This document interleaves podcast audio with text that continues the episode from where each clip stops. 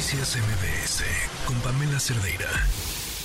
Hemos estado siguiendo esta historia en las últimas semanas. Este joven Cristian, agredido por sus compañeros en clase, quienes le rociaron gasolina y le prendieron fuego, y que se han echado un largo camino de recuperación y un par de operaciones, y que acaba de salir del hospital.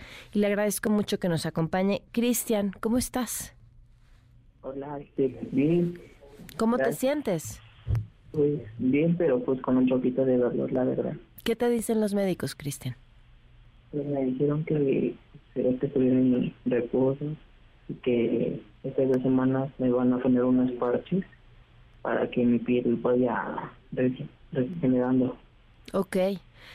Cristian, ¿podrías contarnos cómo fue que sucedió lo que te hicieron? Pues estaba en la clase y uno de ellos me roció la gasolina en el pantalón, y ya cuando yo me percaté de eso, pues yo me iba para el baño para limpiarme, y el otro sacó el encendedor de su mochila y dijo: hay que prenderlo.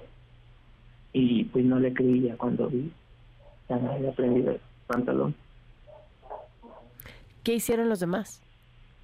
Pues unos se asustaron, o sea, pues sí, quedaron en shock, unos se pagaron rápido, le dio miedo. Unos me empezaron a ayudar a intentar apagar el fuego. ¿Y había un profesor en la escuela? ¿En la clase, en el salón? Estaba ahí, estaba calificando los cuadernos. ¿Y él qué hizo? Él se paró y me echó el agua. Uf.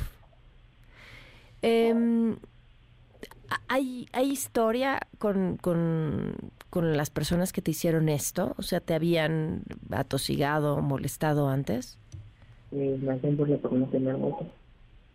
Las 2 personas, quien te roció y quien prendió fuego. No, pues no, nomás ellos, todos. ¿Todo el grupo? Sí, pues todos tenían nota, menos yo.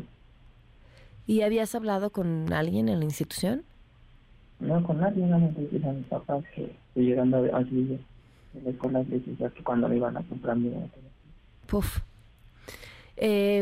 Una persona la detuvieron, aunque está llevando el proceso en libertad, y la otra persona sigue sin ser detenida. ¿Qué piensas de esto? No sé, la verdad, pues ya no sé, la verdad que no sé por qué lo dejaron. ¿Podrías pegarte más al teléfono? Es que de pronto dejamos de escucharte. Así es que no sabría decir la verdad. ¿Y crees que sea justicia? Pues ojalá. Híjole. Te agradezco mucho, Cristian, que nos compartas tu testimonio, que tengas la fuerza en estos momentos para salir y contarlo. Es importante, y creo que nos dejas con esto que nos cuentas también una lección a quienes somos padres y madres de familia de escuchar sí. Esos llamados de nuestros hijos cuando no le están pasando bien. Sí. Muchísimas gracias, Cristian. Te mando un fuerte abrazo y ojalá esa recuperación sea lo más sencilla posible. Muchas gracias.